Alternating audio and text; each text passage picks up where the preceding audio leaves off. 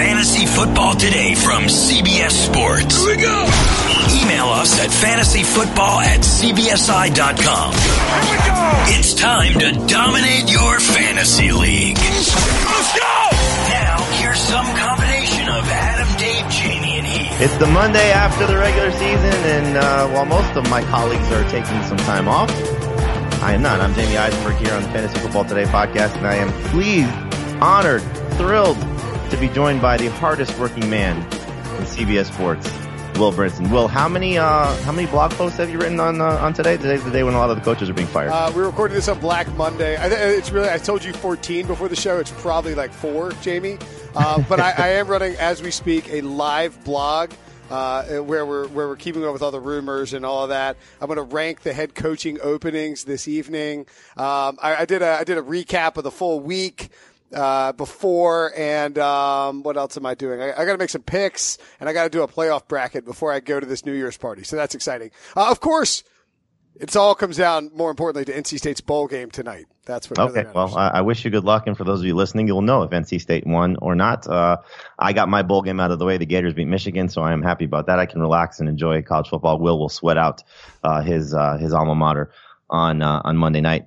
Uh, as Will told you, it's uh, we're recording this on Monday, the day after the regular season ended, when all the coaches um, have been fired, at least the ones that we were expecting to be let go. Uh, we'll talk about that. We'll get into what happened in Week 17, kind of spin it forward looking ahead to uh, the 2019 season, as we've told you, we've been kind of slowly going through our rankings process of quarterback, running back, receiver, tight end, top 12 overall. You can find that on the site on CBSSports.com. Um, Adam Aizer is uh, enjoying his time off with his uh, beautiful family. Heath Cummings and Dave Richard are just taking a few days off. They will be back when we record, uh, hopefully, at least one of them. Uh, later this week was, as Adam has told you, we'll be doing two shows uh, per week for at least the next month and a half or so, and then we'll uh, kind of reevaluate where we're at going in throughout the off season. But By the way, Jamie, if you need, I, I will. I- we got such a nice bump the last time I made a guest appearance. The Pick Six podcast got such a nice bump on iTunes. People jumped it out and checked it out uh, from this show that I'm I'm more than willing to uh, to join you for a second show this week I- if, I- you're desperate. I- if you're desperate. I would love for you to join. I was just going to say, you know, you can listen to Will on the Pick Six podcast, and uh, I'm finding out as we're going through the off season that not only is Will going to continue to record his podcast, I think there may be some uh, some live appearances, maybe during Super Bowl week. Is am I understanding that correctly? I think that's the case. We're gonna do so. Like this, this thing was hatched by our, uh, I mean, my boss, our our boss, Eric Kay. Like I don't, I don't know how the, I have like 25 bosses, so yeah, I'm sure. Right, right, right. So do I. Yeah, any, anybody can fire me at any moment. But um, Probably after this to the show, we're both. Right, yeah. You know, I was very surprised. I keep getting like I'll hear like secondhand feedback from like upper echelon bosses about my podcast. I'm like, oh, they listen to that specific show at that specific time. Interesting, because something I said, or like Brady Quinn said something about the things being thrown on the field in, in Buffalo. Anyway, um, yeah, Eric, Eric actually, uh, Ek, we started it last year before the draft. Uh, which was cool, except then we had to fill a daily show June, July, and August. So this kind of feels easy, and we're going to do some live shows from the uh, from the Super Bowl Radio Row. Pretty excited about that. uh, I'm I'm looking forward to maybe joining you if you'll allow me, and, of course. certainly watching from afar from uh from Teams Radio Row. All right, let's get into um uh, first off the the news of the day. The coaches that were fired. There were six coaches let go between Sunday night and Monday. We know there are two coaches coaching vacancies already at hand with the Packers and Browns. Um, by the time you may be listening to this, there may have been a, a hire or two. Uh, who knows? With uh, some of the interview process, the the Packers already started bringing in guys that they're talking to. But let's start with the ones that happened uh, Sunday night and Monday. The Jets let go of Todd Bowles. The Buccaneers let go of Dirk Koetter. The Bengals let go of Marvin Lewis. The Dolphins got rid of Adam Gase. The Cardinals let go of Steve Wilks, and the Broncos let go of Vance Joseph. Any of those surprise you, Will? I think Adam Gase maybe a little bit surprising. Three years in in Miami. Um, you know, he had he won ten games his first year in 2016, won six games in 2017, and seven games this year. Uh, last year, you know, it was a running joke, but last year he had Jay Cutler the whole time. That's not easy. I mean, the guy's like freaking 40 years old and, and coming out of retirement. And, uh, and then this year he had a whole lot of Brock Osweiler and he was always sort of saddled with, um, you know, with Ryan Tannehill. I think the lesson, by the way, Jamie, is stop taking jobs in the AFC East, everybody. Just Right. don't do it. Uh, Gase is actually the 18th coach fired since Bill Belichick took over. I think Belichick's been there there 18 years now. So good, good for you. Gets coach fired at least one every single year. Um, that one caught me a little bit off guard. I, I knew it was certainly a possibility, but I would say that's the only one I was truly surprised by. Steve Wilks is gone after one season in Arizona. Another set of uh, unfortunate circumstances with the GM situation. You know, paying Sam Bradford, uh, offensive lineman issues, offense coordinator getting fired. You know, just a whole host of scenarios there. So he's one and done. Was that a surprise as well? No, I well, no, I didn't think so. I, I had been sort of not championing championing Steve Wilks to get fired because I don't, you don't ever want somebody to get fired. Sure. And I actually have, I don't know if you ever read this story or not, but my cousin, uh, Bryant Graber, who's a special, special needs kid in, uh, Charlotte, Steve Wilks befriended him at the, at the local Charlotte wow. Y and became one of his good friends. Joe Person wrote a cool story about it for the Charlotte Observer. So like, I have a, I have a real like high level of sympathy and or empathy or whatever it is for Steve Wilks. But I just thought that this the Cardinals team looked so lifeless throughout the season, and that they were so the, the, the lack of creativity with David Johnson, um, the inability to really develop other weapons, the inability to keep Josh Rosen healthy. You have Patrick Peterson demanding a trade. I mean, this is your best defensive player being utilized outside of what he does best, which is press man coverage, being put in the Steve Wilks scheme. It just seems like the whole hire of Steve Wilks was very short sighted in that it, was sort of like, all right, we waited too long. We need to get a, we need to get a coach and this guy didn't have experience, but we'll give him a shot. And it, you know, it clearly didn't work out. I, I, for whatever horrible reason, Jamie, I watched a lot of Cardinals games down the stretch, and that that is the most lifeless team I have ever seen. The the the I, the only time I've ever seen a team look worse or that bad was the Panthers in um in 2000 and 10 when they had Jimmy Clausen before they drafted Cam Newton. Um, and I just thought it was time to make a change for in Arizona. Yeah, it, uh, it, it does seem unfortunate. You had, you know, guys like Peanut Tillman come out and say, you know, he's a good guy, give him a chance. Uh, Larry Fitzgerald, I think, said, you know, he, he wouldn't be opposed to him coming back. But, uh, what you said is basically what Michael Bidwill said as well. The, the, it didn't feel like they were in a lot of games and, yeah. and that unfortunately leads to Steve Wilks being fired. Uh, Todd Bowles probably not a surprise as well. Same thing with Marvin Lewis. You know, two guys that were just kind of I think end of their tenures. Obviously, Marvin Lewis 16 years. Todd Bowles I think it was four years for him. Um, Pete Prisco and I drink. We're talking about the uh, the, the, the, Jets job. Uh, does that feel to be the most attractive to you, just given what the market is, what the salary cap situation is and the fact that they do have their quarterback in place. I think it is a very attractive job. I would not name it the most attractive job. We are, are we, are we talking about the ones who just were vacated or are we including Cleveland and Green Bay in there as well? Uh, no, I, I mean, he, this is just, again, Pete's perspective, just from the standpoint of the market, you know, just being able to say you can work in New York. And if you get that oh, right, no. you know what that means. Yeah, I get, no, I get that. I don't want to work in New York. I'd rather work. I mean, not like I want to be in Cleveland over New York or Green Bay over New York, but I think that there's, I think I think Christopher Johnson has done a good job in terms of building stability for the Jets that they didn't have when Woody Johnson was running things. But I do worry, especially when you look at Arizona and New York, that you're talking about two coaching jobs where the GM is on thin ice. I mean, Steve Keim is on thin ice in Arizona now that he's had to fire a, a you know, let go of a second coach, however you want to describe what happened with Bruce Arians. I mean, it's clear that Mike Maccagnan is on thin ice. He has to find somebody who can develop um, Sam Darnold. And I, you know, I, I think that the pressure that comes with having a GM who's a little worried about his, his, you know, his ability to, to stay employed, and the same thing applies to Tampa Bay, um, you know, makes it a little bit more difficult to take the job. For instance, Cleveland and Green Bay I think those GMs are firmly secure in their position. Right. And so if you take that job, you are, especially in Cleveland with Dorsey just being hired, um, you know, ditching Hue Jackson, you're going to be linked with Dorsey if you get hired by him in, in Cleveland and you've got Baker Mayfield there. So I would say Cleveland one, Green Bay two, uh, New York three for me. And, and Pete's argument against the Packers, which I understand it. He doesn't I, like Aaron Rodgers. It's understandable. I get it. he hates Aaron Rodgers, but he did say, you know, Rodgers being older. Sure is something to consider when you're looking at these jobs that have these younger quarterbacks. And so I, I think that's something to take into account. But like, I guess the, the, the one person who's in this position would probably be Josh McDaniels because he seems to be the one who's going to be the most sought after of the coaching candidates. Now, there is a report you, you mentioned this about Adam Gase being fired. He's the one I think that is already getting job offers or eh, job interest from these available teams, Cleveland being one of them. So that could be a fun fit to see how he would do with a stable quarterback situation yeah. and a guy that actually has the potential to improve as opposed to somebody like Ryan Tannehill who probably maxed out even before Adam Gase got there. Uh, what do you think the Bengals do to replace Marvin Lewis, given their track record of just staying sort of with guys that the ownership group knows? You know exactly what they're going to do. They're going to hire Hue Jackson. it's so bad. It's so bad. I mean, you're begging Baker Mayfield to paddle your fanny twice a year.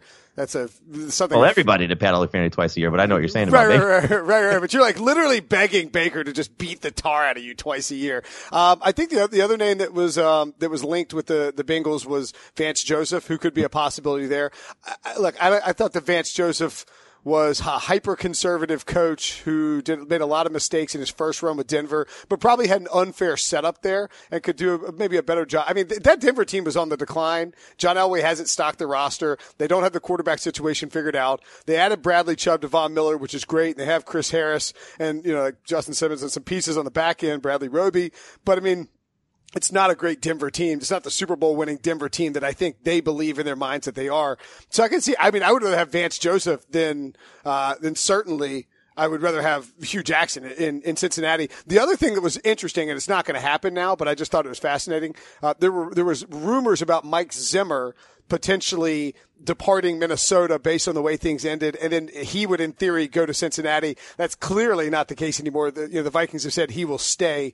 Um, yeah, I, I think Cincinnati is going to do exactly what you described. They're going to go with something familiar something boring, and it's probably going to be Hue Jackson or uh, or, or or Vance Joseph. And I'll tell you this, Jamie, I, watch the timing of the contract for the new Bengals coach because Mike Brown is as cheap as they get. And I would not be surprised if he lined up that coaching contract with the expiration of the new CBA to avoid paying uh, while there's a, if there's a potential work stoppage.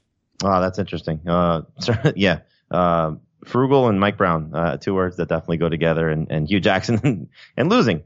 Uh, another things that, that tend to go together. Um, the Bucks, you know, letting go of Dirk Koetter again, probably not a big surprise there. Do you think they give any consideration to Todd Monken? They should. I mean, he would, it would be a big leap to be a head coach. And I really do think it goes underrated, just the, like the differences in being a great coordinator versus being a great coach. Because it's like, it's like going from being a, an OC in college to being a head coach in college. All of a sudden you have to deal with boosters and you have to deal with budgets and you have to deal with, you know, uh, fans and, and, and coaching. Like there's so many other things that go on. And so I, I think from that perspective, it, you're taking a leap of faith with a guy like Todd Monken, but he's, he's already generating interest from the Jets, um, which would be a, a smart hire. And if you look at the success of his offenses over the course of his career, wherever he's been in college and in the pros, whether it was with Ryan Fitzpatrick or Jameis Winston last year, he's created offense. And um, I, I think if you're a if you're a team that has a young quarterback, Todd Monken is a guy you should look at. Yeah, it's, it's funny because like I I don't see why you see it in baseball, you know, giving younger and even basketball too, you know, younger coaches. that work with Sean McVay, you know, who's uh, still very young. Um, opportunities and just to see what happens. Like uh, there's a report as we're talking, uh, the St. Paul Pioneer Press is uh, is saying that Kevin Stefanski is a potential candidate to interview for the Browns head coaching job, and he is 36 years old. Yeah. So Todd Monken, I think Freddie Kitchens too. I know he's never done it before, but you see what he's done with with Baker. Why not give him an opportunity to maybe get the Browns job too? You know, so guys that have you know maybe not coaching experience, but give them a chance just to see if in fact the rapport that you see or the the relationships that they can maybe move on. So just to recap, Bengals fire Marvin Lewis, Dolphins move on from Adam Gase, Cardinals get rid of Steve Wilks, Jets move on from Todd Bowles, Broncos get rid of Vance Joseph, the Bucks fire Dirk Koetter, and the Packers and Browns are also looking for new head coaches. So just eight, just real quickly on, on, Todd Monken too. His only head coaching experience at any level, I believe, is with Southern Miss. Um, he took over. Uh, so Larry Fedora left in 2011 Southern Miss and went to the went to um, uh, Carolina. And when Larry Fedora left, that program bottomed out. I mean, it cannot get any worse. They went 0 and 12 the following year with Ellis Johnson, who got fired after one season. Monken okay. came, he went 1 and 11 and then 3 and 9, but in three years had them at 9 and 5, which is just a really impressive move to me considering the state of where that program was. Yeah, no, I mean, uh, sometimes you just got to give a guy an opportunity. And when they prove themselves, you're like, oh, smart hire. Rams did that with McVay, smart hire, and, and you see how it, uh, how it could potentially go. So we'll see. Uh, a worst case scenario, he's getting an offense coordinator job somewhere yeah. in the NFL, yeah. and I, I would hope it's somewhere that could make him uh, make his guys a little bit more fantasy relevant. Um, couple other, or at least one other coaching news um, that for me is troubling for the Falcons guys. They fire both. I'm sorry, all three of their coordinators: uh, offensive coordinator, defense coordinator, and special teams coordinator. Uh, Steve Sarkisian being the name that most fantasy owners probably know. Matt Ryan has proven that in year two uh, of an offense coordinator, he can be great. In year one, however, he tends to struggle. Um, are you surprised by this move that they keep Dan Quinn but fire all three of their coordinators? And, and how do you think that the Sarkisian move will impact Matt Ryan? Obviously, contingent on who they're going to hire in that spot. I mean, I, I mean, I would say I'm surprised at what they did in terms of cleaning out the coordinators, but I am not surprised given that the the Super Bowl is in Atlanta this year. Arthur Blank clearly embarrassed and upset that his team, which he thought might be playing for a Super Bowl in their home stadium, is not even seven and nine, not even close to the playoffs, eliminated weeks ago. I think he thought long and hard about firing Dan Quinn and ultimately said, you need to make some changes now and they need to work out next year or else there's going to be potentially more changes in the future. What, what I don't get, Jamie, is when you go back and look at the history of Matt Ryan, he's now had five offense. This will be this next guy hired will be his fifth offensive coordinator. Jason La Canfora reported that Darrell Bevell might interview for that job, which I mean, I I guess that's something. I mean, Bevell, guy. Yeah, yeah, he's a Dan Quinn. I mean, but it just to me that doesn't make any sense to to take a quarterback who has shown continually that he is much better when he has continuity through a second year and to, to, to change up the offensive coordinator in what is a critical season, especially when Matt Ryan threw for 4,924 yards, second career high, 35 touchdown passes, second career high, um, had 69.4% completion, second career high, and 8.1 yards per attempt. I know a lot of it was garbage time. I know they had a terrible defense, so he had to throw more often, but they lost Devonta Freeman. And if it's me, I would have let Steve Sarkisian have one more year. And so t- that's a little bit surprising. And I do wonder what this offense will look like if Darrell Bevell is running it instead. Uh, yeah, it, uh, it's, it's not good. This was uh, the numbers you listed, second best year for him behind his MVP season, which was his second year with Kyle Shanahan. Yep. So, um, we, we had this conversation about our quarterback rankings and, and one thing that I pointed out and, and I think Dave agreed with, Dave Richard agreed with is we both have Matt Ryan in the top 10. I think he's still worth that back end of that group, but it's just you see the numbers in his first year. His first year with Steve Sarkisian after an MVP season, not very good at all. Um, the other news I want to ask you about: the Jaguars are talking about removing the guarantees from Leonard Fournette's contract. We know about the statement that Tom Coughlin made, being disappointed in the behavior on the bench between Leonard Fournette and TJ Yeldon. If you haven't seen that, both guys, Fournette being inactive, TJ Yeldon not playing, sitting on the bench, looking very disinterested in watching their team lose once again uh, in a Week 17 finale to the Houston Texans. Uh, what do you make of Leonard Fournette's future in Jacksonville, or maybe not in Jacksonville, moving forward in 2019? Yeah, I think recently, uh, later on Monday, Tom Coughlin confirmed that they did remove the guarantees from his contract. First of all, if I'm Leonard Fournette, I'm furious. Like, like you just took my guarantee. Like the only thing you get as a rookie when you get your deal is that fully guaranteed contract. Um, and I, I, understand that the Jaguars have the right to do that based on the contractual agreement they had. Uh, Leonard Fournette, first of all, what a disaster of a pick if you're if you're the Jaguars. You could have had Patrick Mahomes or Deshaun Watson and Pete Prisco or uh, Drink Prisco Prisco Drink, sorry, um, you know, reported at leading up to the draft, the 2017 NFL draft, that the Jaguars and Tom Coughlin really liked Deshaun Watson, and they decided to go with Fournette instead. Now, it all it got to an AFC Championship game. I get it; they were very close to making the Super Bowl, but to do this, to they have they have now, Jamie, taken all of their assets and shoved them into one spot where they said, we're going to be a ball control running team with Leonard Fournette that allows Blake Bortles to do what we, you know, to manage the game and to make some occasional plays. And they're going to cut Blake Bortles, and it looks like they could cut or trade Leonard Fournette. I, you know, maybe maybe removing the guarantees from his contract. I assume that follows him if he's traded. I don't know who would trade for Leonard Fournette given his contract status and given um, what they would have to deal with in his lack of productivity and his injury history. So to me, I think Leonard Fournette it stays on the Jaguars, but I wouldn't be surprised if he became a free agent and had to sign somewhere else. I don't I don't think they can trade him. It, it I mean fifth round pick or later at this point. I don't think anybody's given a, a first through fourth. I, I, just don't know if he's like you have to take on a top 10 running back salary for a guy who's going to demand a contract in a year and has never really been productive and doesn't stay healthy. I, I can't see why anybody would give up a, a, fifth for him. So if he does stay in Jacksonville, which probably the, the logical situation, just given what this team looks like, can you trust him as a number two running back? Because he's definitely not going to be a number one guy. Yeah, I think Leonard Fournette would be so this is where I humble brag and point out that I won the June Magazine League. Uh, Congratulations! Twice in a row, two years in a row. I should I, didn't realize that. I should follow, uh, just follow what I do in June more often. um, but I, I, do think that Leonard Fournette would be a good draft value in terms of a potential back, bounce back because we know he does have the talent. He's shown that if he can string together a healthy season behind a good offensive line with a team that is going to, you know, dedicate some resources to him and make sure to give him the rock and get the volume. Um, I, I would, I would absolutely take Leonard Fournette in the third round, I guess, is probably where I would take him, third or fourth round, depending on the situation, and then hope that he could turn into an RB1 and have a bounce back year. That's how you win a league. Absolutely. If he stays healthy, they're going to get Norwell back healthy. They're going to get Robinson back healthy. And the quarterback situation, most likely draft a young guy and pair him with a veteran, whoever that may be, Joe Flacco, you know, somebody of that, that ilk. Um, there's, there's a lot to like about Fournette in a bounce back situation. We'll start with this game. The Texans beat the Jaguars 20 to 3. The Texans lock up the AFC South title. Is there anybody besides Fournette, just looking at this current Jaguars roster, that maybe you can see having a step for I don't want to say breakout, but step forward performance. And and they have a young receiving corps with Dede Westbrook and DJ Chark and you know, we'll see if they bring back Donte Moncrief. Keelan Cole's been a, uh, I would say a bust just based on some moderate expectations for him. But is it just really at this point looking at it Fournette or bust? I think Westbrook is a guy you could take as a as a bench wide receiver and hope that he gives you some.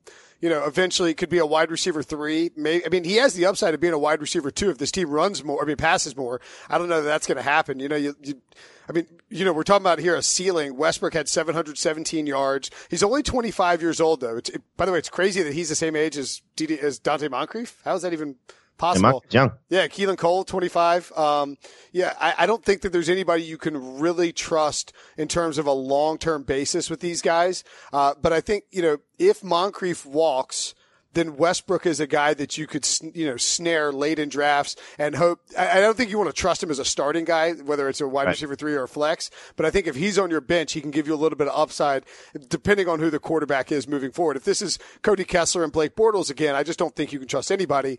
Uh, maybe if they upgrade to Joe Flacco, I like, I don't, I don't, what's the upgrade here? I don't know, you know? I, I think you look at it again, it's, it's a receiving corps that's very uninspiring. Now, I will say this. Marquise Lee could come back and be the number one guy coming off last year's torn ACL. We'll see how that impacts things for this receiving corps. They were kind of in a little bit of a scramble mode when they lost Lee in the preseason, but uh, uh, Keelan Cole, for what it's worth, in Week 17 led them in targets, four catches for 45 yards. But uh, quarterback will have to be, I think, the biggest issue when evaluating Jacksonville and their receiving corps. Miami and Buffalo, uh, we'll, we'll kind of skip around here to some games. So uh, Miami and Buffalo, they finished off the season 42 to 17, a Bills victory. Um, the Dolphins, again, they're going to move on from Ryan Tannehill. We'll find out who's going to be in, in, in charge of the Dolphins. We'll talk a lot about them more in depth as the offseason moves on. But Buffalo, you got to be impressed with what Josh Allen did as a fantasy quarterback to close the season. Uh, 20 or more fantasy points in three of his final six games, uh, over 90 yards rushing in four of those six games. What'd you see from Josh Allen to close the year, Will, that maybe makes you encouraged about what he can do as a sophomore in 2019? He's an alpha male. This guy's an alpha. He's a dog. He's a, whatever Pete used to say. Um, drink. Uh, he, um, I, I thought, I look, I think he was historically great running the ball. I mean, he's like the only guy who has the stats that Josh Allen had in his first year, or Cam Newton, which is nuts. The weird thing about the Bills and what they did here, Jamie, is that they didn't mean to run him. So right. they basically, and this is what I worry about a little bit with Josh Allen's value in terms of being a fantasy guy moving forward is that if the Bills actually get some weapons and they try to make him be a quarterback, and I'm doing the air quotes here uh, since people can't see me, does it reduce the value of his running? Um, I know Heath has talked at, ad nauseum on this podcast about how it's not sustainable, and, and it's not. Like he's not going to run for eight yards of carry over his career. He's a great scrambler. Uh, he can take hits because he's a big, strapping young alpha male lad. Um, but I don't know that the the value there is sustainable in terms of his rushing skill set. Having said all that. Uh, I would rather have Josh Allen than Matt Ryan next year. I think. I mean, I, I just I think yeah. the, I think where you draft them um, and and the value you can get for them. He, he when you can add rushing stats to a quarter, to a fantasy quarterback's arsenal, it, he was that's why he was the number one fantasy quarterback over the final 10 weeks of the season, 12 weeks of the season or whatever it was. Um, and so, yeah, I, I like Josh Allen. I think he is going to develop as he gets some weapons. He can throw deep, you know, he can throw the bomb. He can, he can rush to pick up yards. And I wouldn't be surprised at all if he finished in the top 12 of fantasy quarterbacks next year. But I don't think you want to go out and pay a premium for a guy with his accuracy issues. No, totally. And and I think as they, like you said, increase the the weapons around him or upgrade their weapons around him, the passing sort of offsets where the rushing decline will come from. You know, so his, his passing stats will improve. Uh, they have an interesting receiving corps. I think there needs to be, you know, using the the term where you're making fun of Pete. They need an alpha male at the receiving corps uh, because Zay Jones and Robert Foster, I think, are good complementary pieces, but they're not a lead guy. Now, Zay Jones, he would love to play Miami, I'm sure, every time. He scored four touchdowns in the two meetings against them, finished his week 17 with six catches for 93 yards and two touchdowns on nine targets. Robert Foster, who was the guy that we were talking a lot about for week 17, four catches for 21 yards and a touchdown on five targets. And then we look at the running back situation. Do you anticipate LeSean McCoy being back in Buffalo for one more year? It's his final year of his contract there for the Bills. Uh, no. If it's his final year of his contract, I think they'll move on.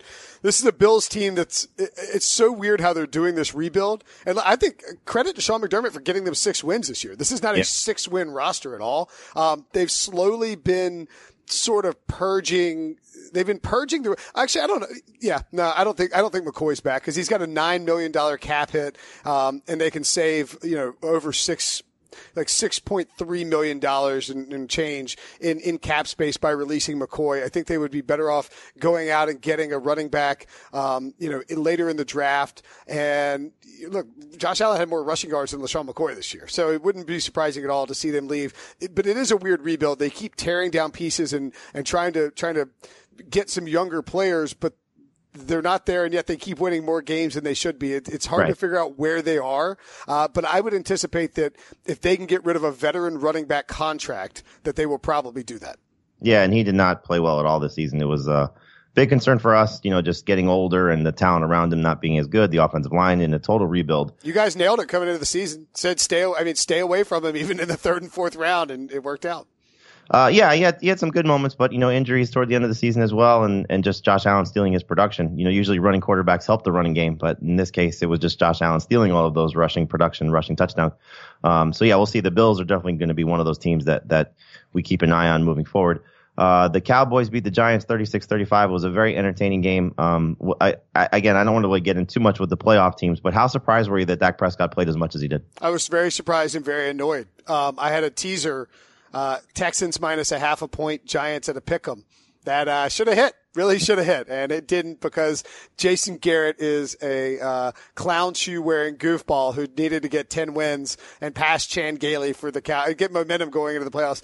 I, I didn't think it was smart at all. I understand that you were trying to build confidence for Dak. You had the confidence there at halftime. Get Cooper Rush in there. Make sure Dak stays healthy. It worked out fine for them. Leighton Vander Esch, uh, you know, suffered an injury at some point, but he came back out and was blocking a, you know, blocking on extra points. I mean, it, to me, it's wild. Um, I, I was very surprised they left him out there, but I understand that they are now enthusiastic going into the matchup against Seattle at home, uh, one which I think they will ultimately lose, but that that's for another discussion down the road. Uh, you are on the same page with that in every accord with what you just said, because if you're going to bench Ezekiel Elliott, you should not be playing right. Back, and Zack, Zack, Martin too. Like what? what Zack is, Martin too. Yeah. What are we yeah. doing At, here? we, we went in length on this on, uh, on, on CBS Sports HQ yesterday. It was just very, very puzzling. Um, these two teams are interesting because I've gone back and forth at my number two overall pick for 2019 at the two running backs. Now, Saquon Barkley put on another show, 17 for 109 and a touchdown, uh, was again involved in the passing game as he usually is. Four catches for 33 yards on eight targets. He sets the rookie record for receptions in a season,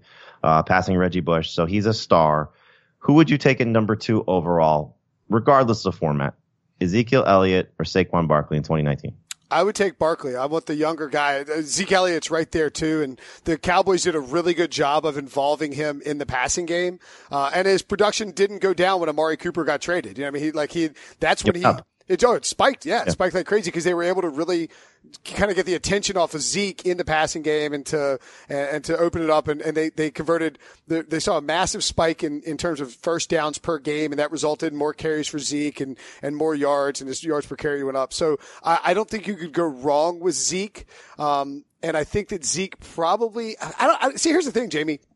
RJ RJ White and I talked before the season, and he was sort of caught. We were having just a debate about whether Saquon Barkley could live up to the hype. Well, every everything went wrong for Saquon. The offensive line stunk. Eli Manning was trash. Um, the, you know, they were they were they force fed him, and it didn't it didn't work out a lot of the times. And he still exceeded expectations in terms of his fantasy production. So I think I would go with the younger Barkley, but I would have no problem if somebody went Elliott at number two.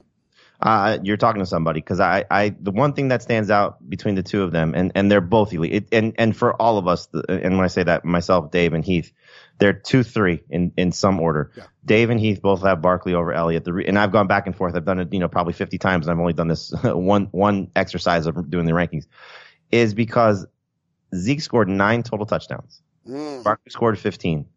I don't see there's any scenario of him scoring fewer than 12 rushing touchdowns and probably another three or four receiving touchdowns based on how he was using the passing game this year. Do, uh, do you do you think? Uh, sorry, not to interrupt, but do you definitively think that Zeke Elliott because Zeke went from 39 targets to 38 targets in 2017 to 95 targets this year. That is a wild disparity in terms of a jump in volume. Do you think that he can equal that? Because because if, if Zeke Elliott's getting 90 targets and over 300 carries, then he, I, I, in fact, he shouldn't be number two. He should be number one. Yeah, again, yeah, I, I, think that's kind of in the neighborhood that he lives. It's just that Todd Gurley's just on a different level because of what he does scoring touchdowns as well and what his involvement has been in the passing game since Sean McVay took over. But I think all three of those guys you can make a case are, are the number one guy. And, and this isn't, and I'm sure they would say the same thing. This isn't an anti, and, and you illustrated this as well. This isn't an anti Zeke or an anti Barkley. It's just which of the guys do you feel is better than the other? I just look at the return of Travis Frederick, which seems like it's going to happen. Yeah. Still that having that offensive line. And if Eli just continues to decline a little bit, now he played very well despite everything that's happened to him. His, you know, uh, numbers haven't exactly been awful given what the perception is of Eli Manning. Um, but I just look at what, uh, Elliott did as a pass catcher and the touchdown spike that should be coming, uh, or, or as Heath would say, the regression that should be coming, positive regression. Um, I think that's going to make him just a slightly little bit of a better player, fantasy player than what Barkley is. But if you tell, and, and Dave said this yesterday, it's almost like you want to pick third because you get the better pick in the second round and you still may end up with the better player if in fact somebody passes on maybe Gurley or passes on Elliott or Barkley and you end up with uh, that guy. But, um, by, by, the way, with Barkley too, one thing that is interesting to watch is if Odell Beckham is healthy and it's not Saquon's rookie year where they drafted him number two and the heat is on them because of these other quarterbacks does the volume come down a little bit for Saquon? Because I mean, he got 121 targets. That's that's obscene. Like that oh. is that is obscene for a running back. Yeah, something you have to be concerned about. One more quick note on the Giants. Can you see a scenario where Evan Engram can can play well with Odell Beckham and Sterling Shepard? Because that's been very frustrating when all those guys have been healthy. No, um, and I think that next year is going to be another. You know, it's, look, this is it's January. It's December 31st or January 1st, depending on when you're listening to this.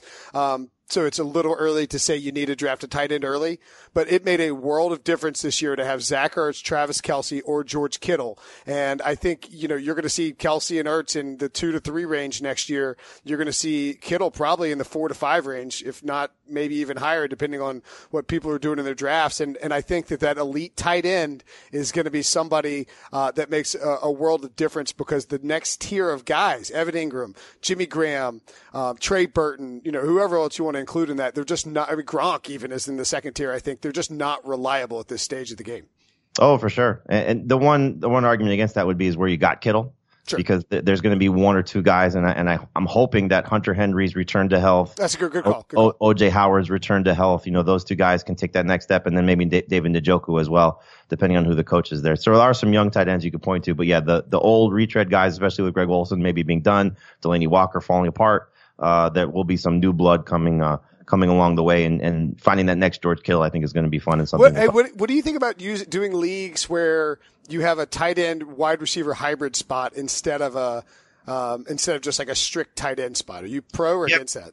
Uh, I'm against it just from the standpoint of I like the strategy of trying to find the next tight end, but I'm I'm more always uh, of the inclination to try and find the next guy at whatever position it may be. Sure. So I like that challenge, but I, I I understand why leagues are doing it because if you do hit on Kelce and Ertz, and you you kind of alluded to this, it gives you such a difference at that spot. You know, you're talking four or five fantasy points in some leagues depending on the scoring that it's unfair just because you may have either picked that guy because you picked at the swing at one two, or in, in this case this past year two three and you didn't give anybody else the advantage of doing that, and just somebody got lucky with with picking up George Kittle where they did, who had an amazing season. Let's go now to that 49ers game. I'm going to skip around a little bit again just because of the playoff games. I don't think we need to talk about Atlanta and Tampa Bay because we know what's happened with you, uh, you do whatever you want. It's your podcast. no, I'm just talking for the listener. You know, I don't think we need to talk about Atlanta and Tampa Bay because we're going to get into that with the coaching changes.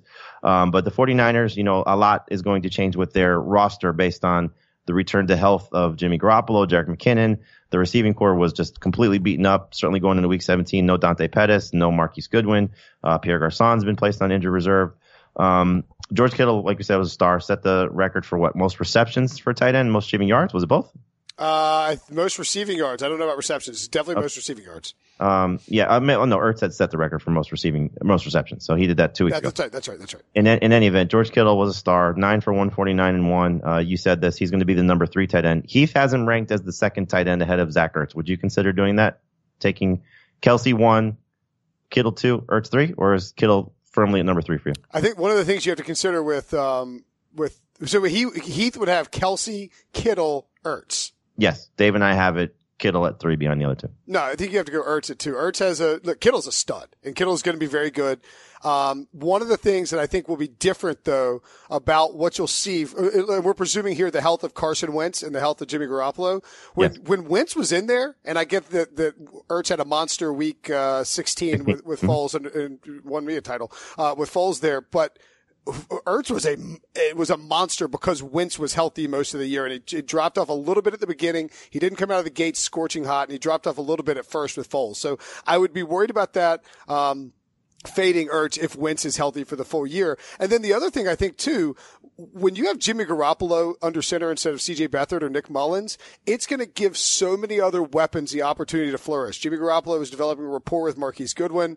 Um, you know, we saw Dante Pettis come along strong and Kittle to me really felt like, of course, you know, McKinnon there as well. Kittle felt like a guy who was getting fed the ball a ton, especially because those quarterbacks who were, you know, a tier down were, were getting in spots where they really had to check down and had to, and had to go to the tight end. Kittle's a superstar. Don't get me wrong.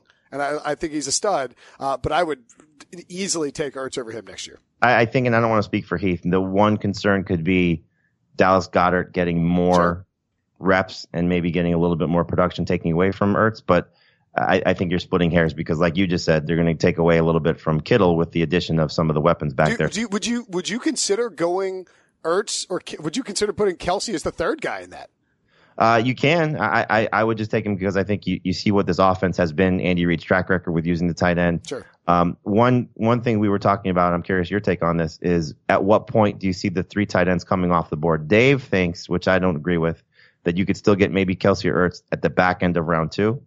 I think you're going to see those guys, the first two, Kelce and Ertz, maybe as early as the swing at one two, just based on what the difference they make at that position, and maybe you get Kittle at the two three turn. But like I, at this point for me, I haven't gone through my top 20. You know, we're, we're just doing top 12s at this point.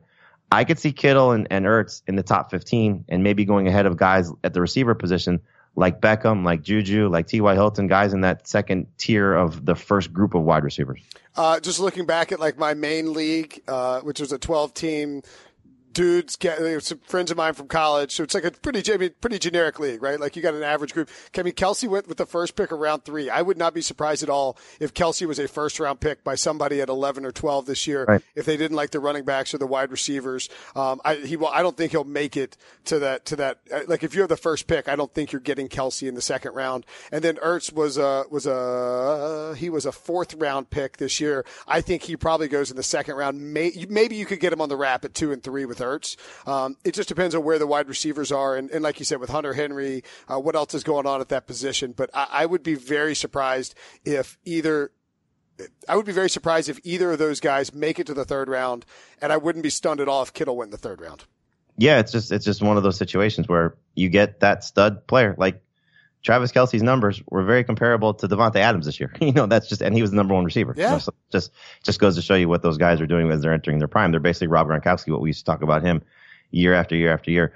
Uh, are the 49ers one of those teams that you're going to try and maybe target some guys off of next year? Just based, it sounds like you are based on what you're talking about. Now, Adam has said like one of his favorite targets next year will be Dante Pettis, just based on what he showed us toward the end of the season. But are you going to buy back into maybe Jerick McKinnon if you were buying it to begin with? Are you going to buy Jimmy Garoppolo and, and, and any of the other receivers besides George Kittle?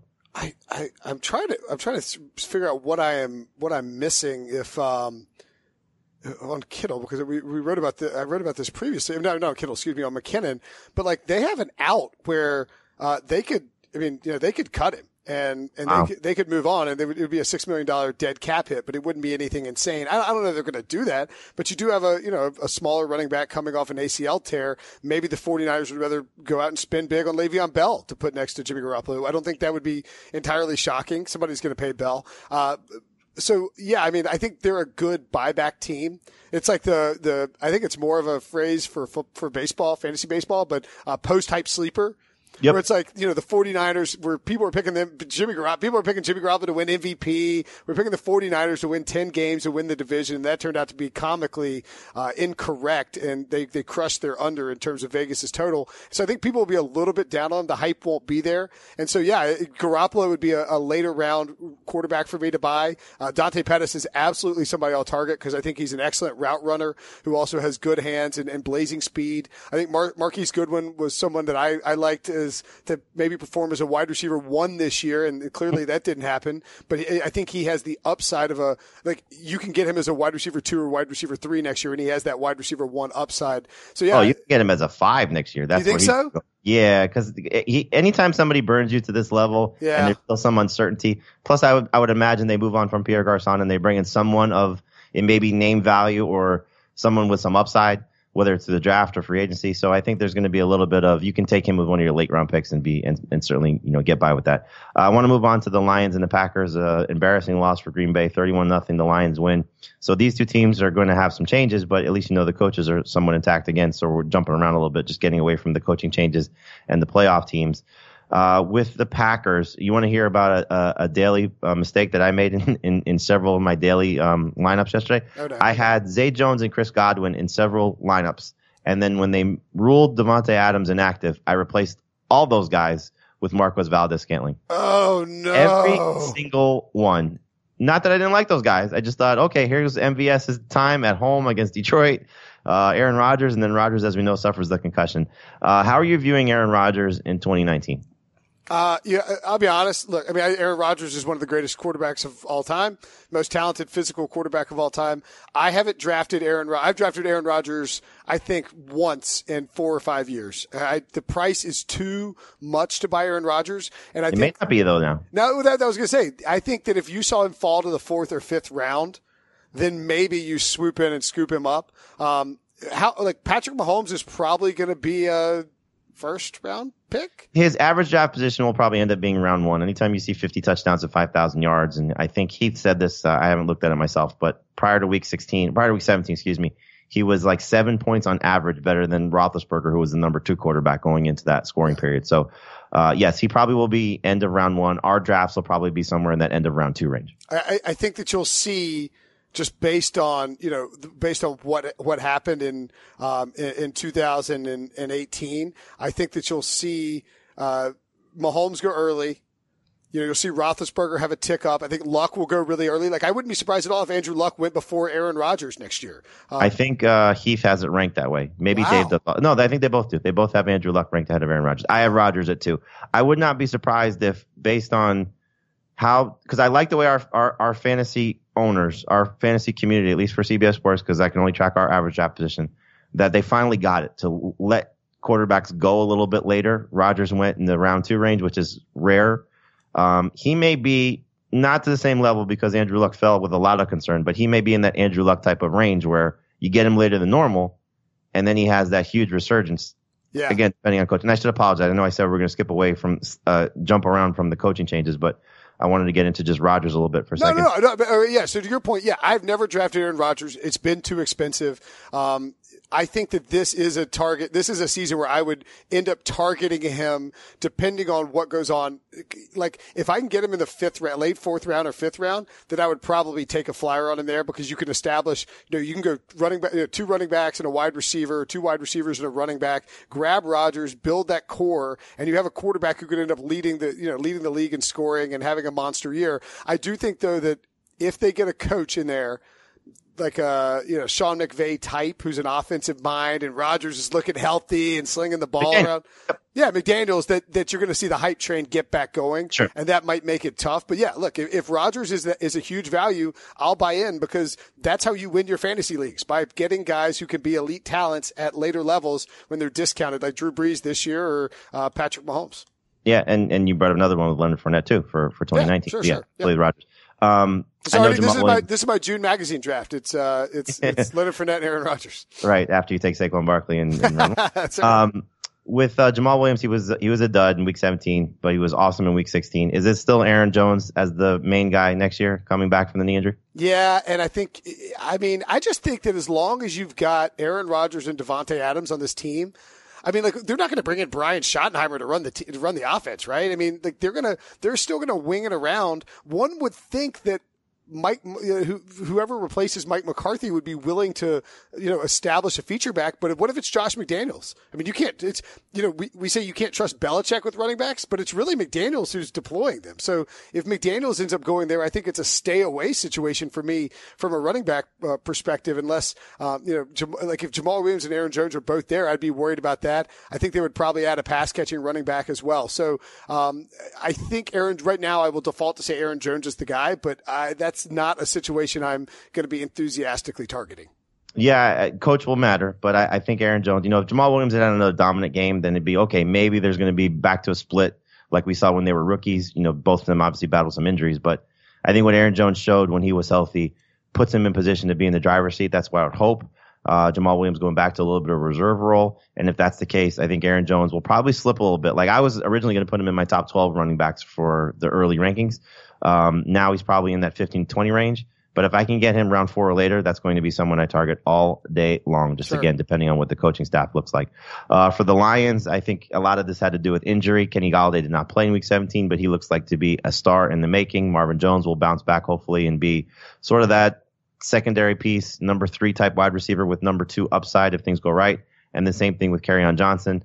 Uh, anything different that you see from the Lions with their skill players? Again, injury was a big factor for them, certainly how they closed the season. No, I, I agree with you completely that Golladay and, and Johnson could be really interesting guys to add in terms of um, they, they, people. There was there was hype around them. They performed at a nice level, but we're we're all conditioned to have you know this memory of what happened last, and Golladay and jo- Kerryon Johnson disappointed for us for everybody because of injuries, and so I wouldn't be surprised if they provide really nice value. I do think one of the things I, I'm worried about, dude, have you looked at Matthew Stafford's stats for the final seven games of the season?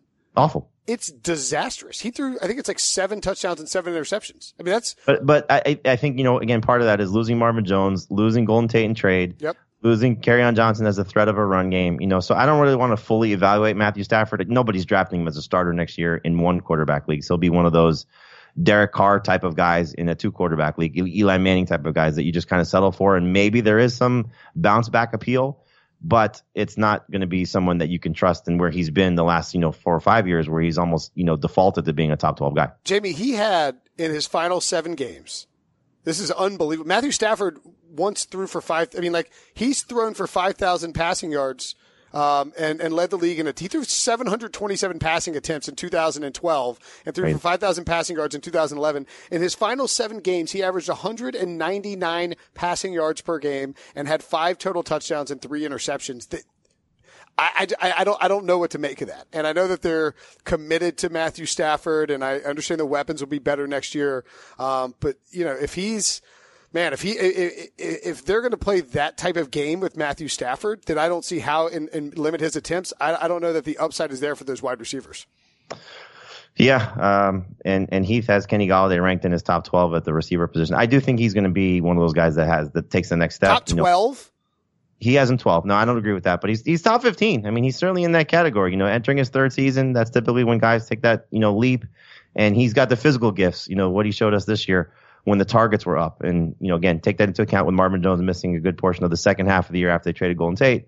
But still, it's a receiving corps that's going to probably lean on those two guys, and with a defense that may put them in position where they still have to throw uh, even more. There's four teams I want to get to before we wrap this up uh, in terms of the teams that are out of the playoffs or not dealing with new coaches. Minnesota being one. Um, we know they made the coordinator change uh, a few weeks ago, getting rid of uh, DeFilippo and bringing in Kevin Stefanski. I'm assuming based on the relationship between Stefanski and Mike Zimmer, that's probably going to be the, the two guys in place at the top of the offensive side of things, at least next year. Zimmer as the head coach, Stefanski as the offensive coordinator. Um, Kirk Cousins had a meltdown to close the year, arguing with Adam Thielen on the sidelines. How do you evaluate this uh, this passing game? Because clearly Dalvin Cook's got a lot of upside, but looking at the passing game next year with Diggs and Thielen and Cousins, who is by far not worth the $84 million guaranteed, uh, how do you break that down? Yeah, I think that what you're going to see is an emphasis from Mike Zimmer on getting better in the trenches and being able to run the ball more and being able to to you know be better at play action than they had been. It's pretty wild that you know, look, I mean, Kirk, here the bottom line: Kirk Cousins completed seventy percent of his passes, had forty three hundred passing yards and thirty touchdowns and ten interceptions. He was a really good fantasy quarterback, and he didn't have, um, well, you know, he's what he's a fringe QB one, right? I mean, like if you if you had him as your QB one all year, you weren't disappointed unless he was playing in prime time. Um, Thielen, I think the problem with Thielen is that he cooled off, but he was always going to cool off. I mean, he he broke Jerry Rice's records, and you know, his final five games, teams really started targeting. We only had 20 catches for 235 yards. I mean, that's a killer. Thielen might actually present a little bit of value. I don't, I don't think they're going to start going away from him, but I do think that what they're going to, I think that Diggs might be the guy I want more than Thielen next year. If that, if ultimately this becomes a run Dalvin Cook, and I think Dalvin Cook could be a is a second round value as well if you if you did, yep. if, you, if you had to go in the first round. Uh, he was fantastic in those last couple of games. Diggs is the guy that's going to be getting the play action shots. Like Thielen is kind of the ball control, chain moving guy. And in, in, the first, whatever it was, seven weeks of the season where he's just a target hog, you know, he was, he was getting more of that action. I think Diggs might be the, the bigger play guy that they utilize in this play action offense. And I, I just think that they're, Mike Zimmer, when he decided to stay with Minnesota, he is going to get a commitment from Rick Spielman to operate the team the way he wants, both offensively and defensively. And I don't think that is good news for the volume of Adam Thielen and Stefon Diggs. Yeah, well, well, certainly a team that's going to have a lot of eyeballs on it next year. And Cousins could be one of those guys that has a lot of bounce back appeal fantasy wise because he's not going to be drafted as a number one guy after what we saw to close the season, especially with that meltdown against the Bears when they win and they're in and they lose and they get bounced. By the way, Diggs only finished. So Thielen finished with 153 targets. He had 1,373 yards. I, I would guess he's going to go in the second round next year. Um, Diggs was only four targets behind him, which is kind of shocking. Diggs had his first uh, thousand yard se- season, and uh, and Diggs, by the way, only 25 years old. So to me, oh, he's, he's, a star. Yeah. Yeah. I, I just think I just think he like I think Thielen will go in the second or third round. I think Diggs might go in the fourth. No, they'll be they'll be very close. Uh, last year, I had them. I had Diggs ranked ahead of Thielen. I was very high on Diggs coming into the season. Uh, not that I discounted Thielen too much, but I discounted him to do this. And so I, I think you'll probably see a little bit more of going back to Thielen over Diggs. I don't think you're going to see that much of a disparity though between the rounds. I think it's probably four or five picks, you know, depending on how receivers go. They'll both be top 15 caliber receivers.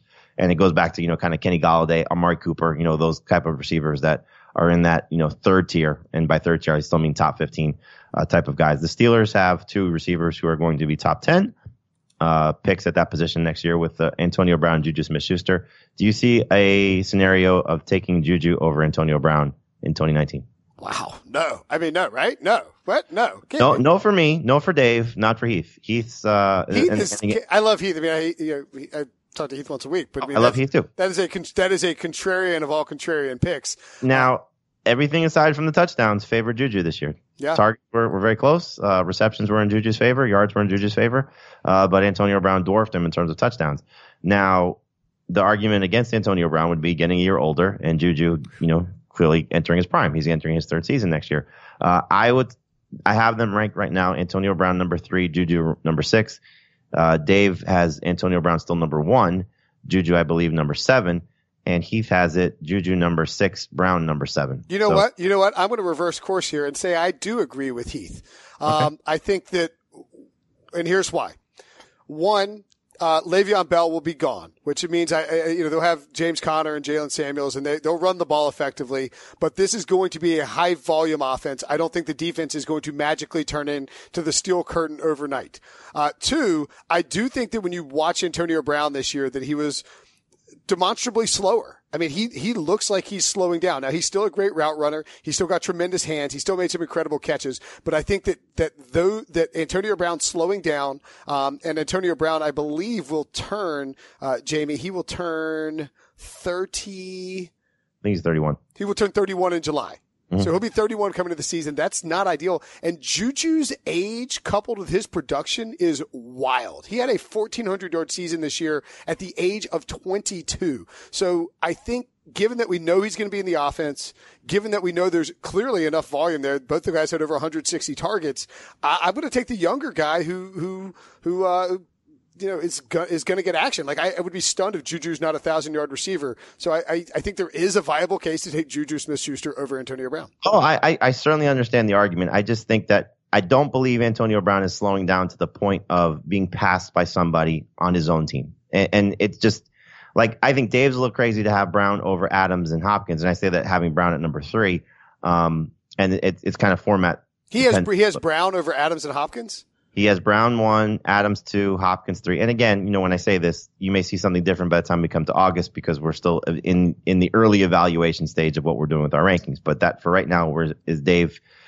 That's where Dave has Antonio Brown, and again, where Heath has Antonio Brown. Um, but I, I, still think that the touchdowns matter for Antonio Brown and what he does in the red zone. Juju ha, uh, will will get better. It probably be will be closer. Um, but we're, we're, we're kind of splitting hairs here a little bit. You know, Dave is the furthest apart on these two guys between one and seven, whereas Heath does have them back to back.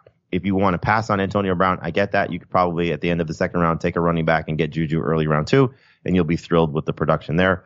Um, James Conner, does he feel like a slam dunk first round pick? Yeah, he's a first round pick. Slam dunk. It's a no brainer. Um, assuming, assuming, assuming full health. How many, how many receivers would you put in your first round right now? I have uh, four, uh, and this is PPR. So I have Adams, Hopkins, Brown, and Julio. Mm, okay, that's no, that's that's probably right. And um, and they all come after pick seven, uh, after pick six. Well, seven overall is where is where they they factor in for me. Uh, I, I, see, I would have Michael Thomas ahead of. I would have Michael Thomas in that group too. I think. Yeah, that, that's one that I struggle with. Uh, is is Thomas over guys like James Conner and Nick Chubb? I just think the upside for those two guys, what we've seen from them, uh, again, for Chubb will be, you know, coordinator change or coaching change.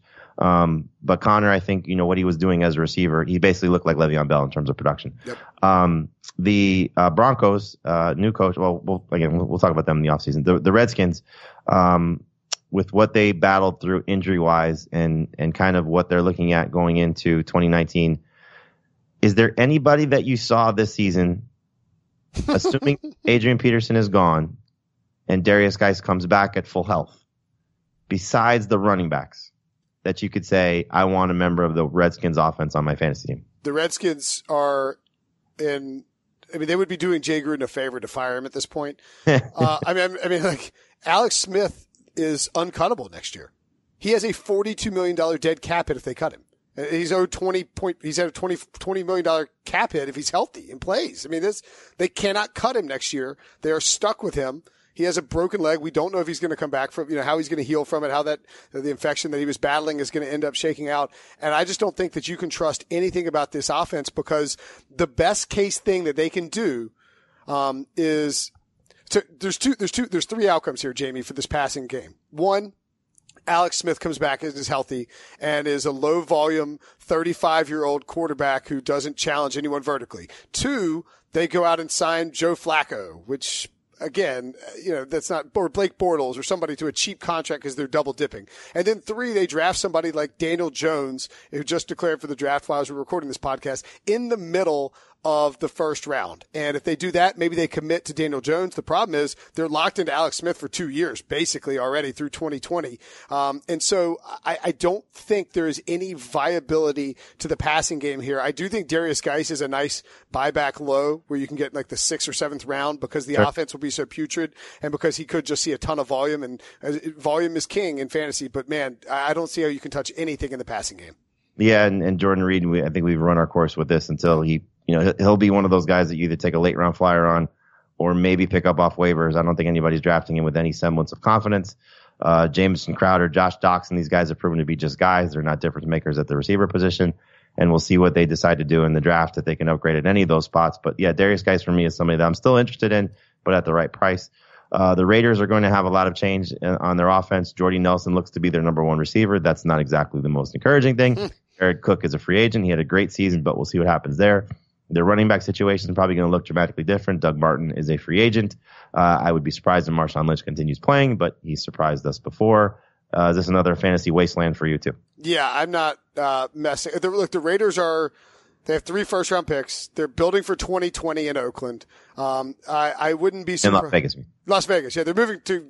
They might be playing. And look, here's the other thing about the, the Raiders to really keep an eye on. It is a legitimate possibility that they play their. So they have um, eight home games. Obviously, one of them is already locked into being an international home game, whether it's Mexico City or London. I think what the NFL might try and do with the Raiders.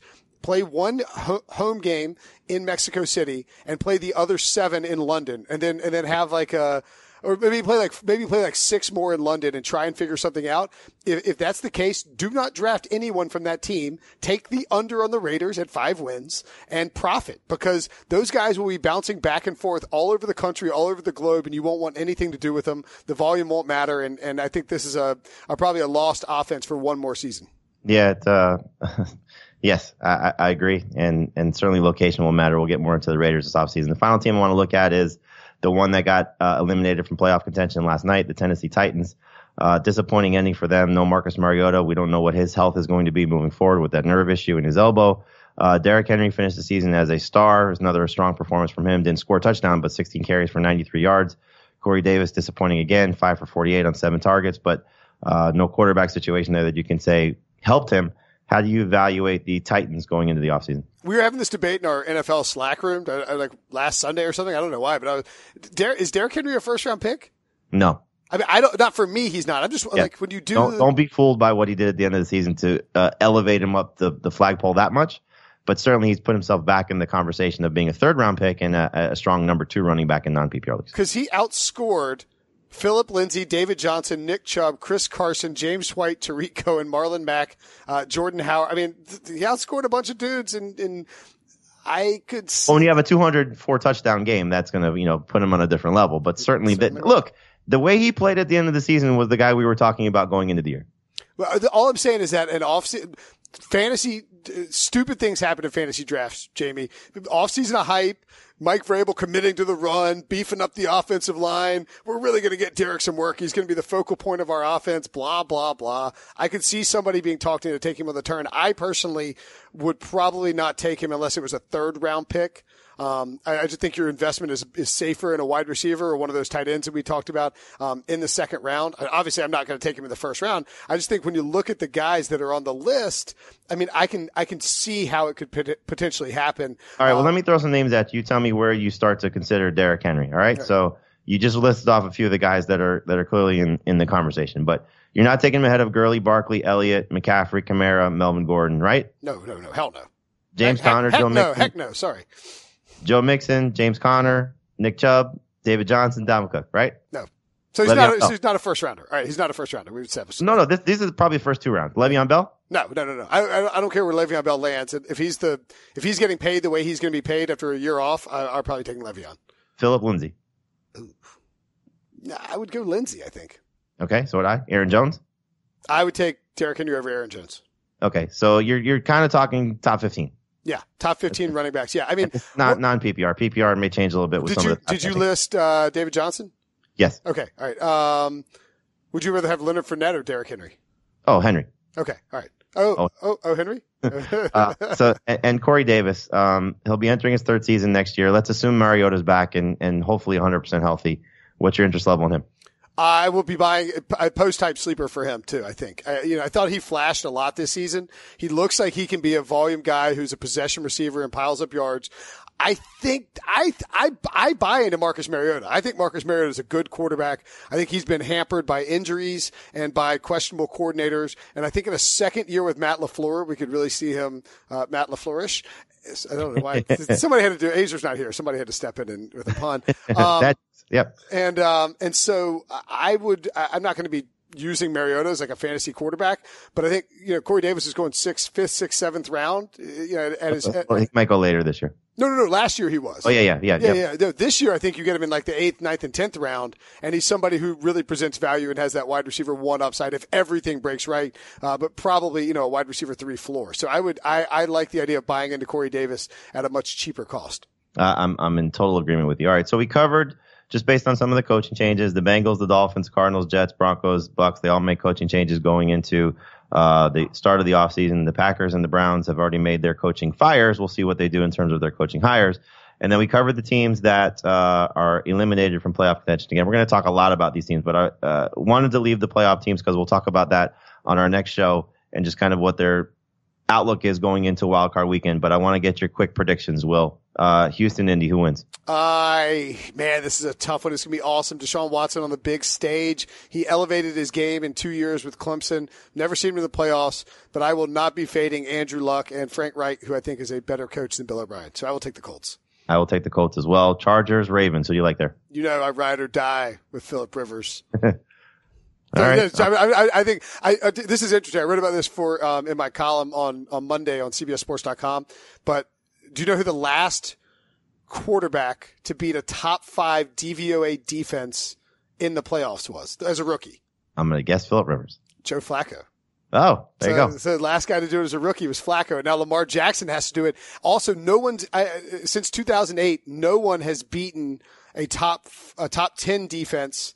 Um, twice in one season. So like, I, I think it's very tough for Lamar Jackson, that Ravens offense to beat the Chargers in, in cons- like a borderline consecutive week. So I like the Chargers in that spot. Okay. I like the Ravens at home just based on the way their defense is playing. Uh, Philly and Chicago. Who you like there? I think Chicago is going to bloodbath the Eagles. The, the dream, the Nick Foles dream dies. That narrative is a little misplaced. Especially since he's not 100%. He is going to play dealing with that rib injury, but not going to be at full strength. And then finally, Dallas and Seattle. The confident Dak Prescott going against the Seahawks, who the Seahawks beat them already once this year. I got a text today from a friend of mine, a friend of yours, said, what did it say? It says, uh, we had, we ended up having a long conversation. He said, Bears, Chargers, Bears, Cowboys. He says, Oh, I know what this is. Nick Kostos thinks the Yep. Cowboys are going to smash the Seahawks, which makes me love the Seahawks even more. I've been saying for five weeks, Jamey, you could see it coming down the pipe as soon as Alex Smith got hurt and, and the Cowboys started to take control of that division. The Cowboys were going to be the four seed. Yep. The Seahawks to be the five seed. And Seattle was going to be an underdog going in there. And I love Russell. Uh, I love Russell Wilson as an underdog going into, uh, into Dallas. I think this is the Seahawks easy. Yeah, I said this on uh, CBS Sports HQ, and then in a similar text message to uh, Mr. Kostos. I will bet against Jason Garrett almost every time because I think he will do something like he did in Week 17. Well, how about the fact that in week 17, th- Jason Garrett just pulls it out and lays it on the table and is going for every fourth down on like, like in sight. Like, you don't, why don't you do this normally, dude? What are you doing? Because he had nothing to lose. And he shouldn't have been playing his quarterback out there without his starting left guard and without his starting running back. So it was a little bit strange to see how they operated there. Will, I want to thank you so much for uh, our first postseason podcast, our first uh, podcast in the offseason without Adam Aizer and, and Dave Richard and Heath Cummings. And um, please check out Will Brinson on the Pick Six podcast. Read all of his stuff on CBSSports.com. And Will, hopefully, you will be uh, kind enough to join us again. And you're going to be taking part in our first mock draft on, uh, on Thursday. So that'll be fun to see if you uh, follow suit with your post hype sleepers with some of the guys you talked about. Yeah, it's perfect because you know, Adam Aizer is out being a good parent. He's in his first like six months of being a dad. Uh, to, to do this podcast, I gave my son an iPad. And uh, to do that mock draft, I will be uh, leaving my son's birthday. So uh, that's welcome. You know, enjoy your enjoy your precious time being a good father while he's young, Right. Adam, because you're about to you're about to go off the rails once he's five. uh, dedication. I love it. Well, thank you so much. So, Yeah, Brinson, I'm Jamey Eisenberg. Got to go by, and we'll uh, we'll talk to you soon.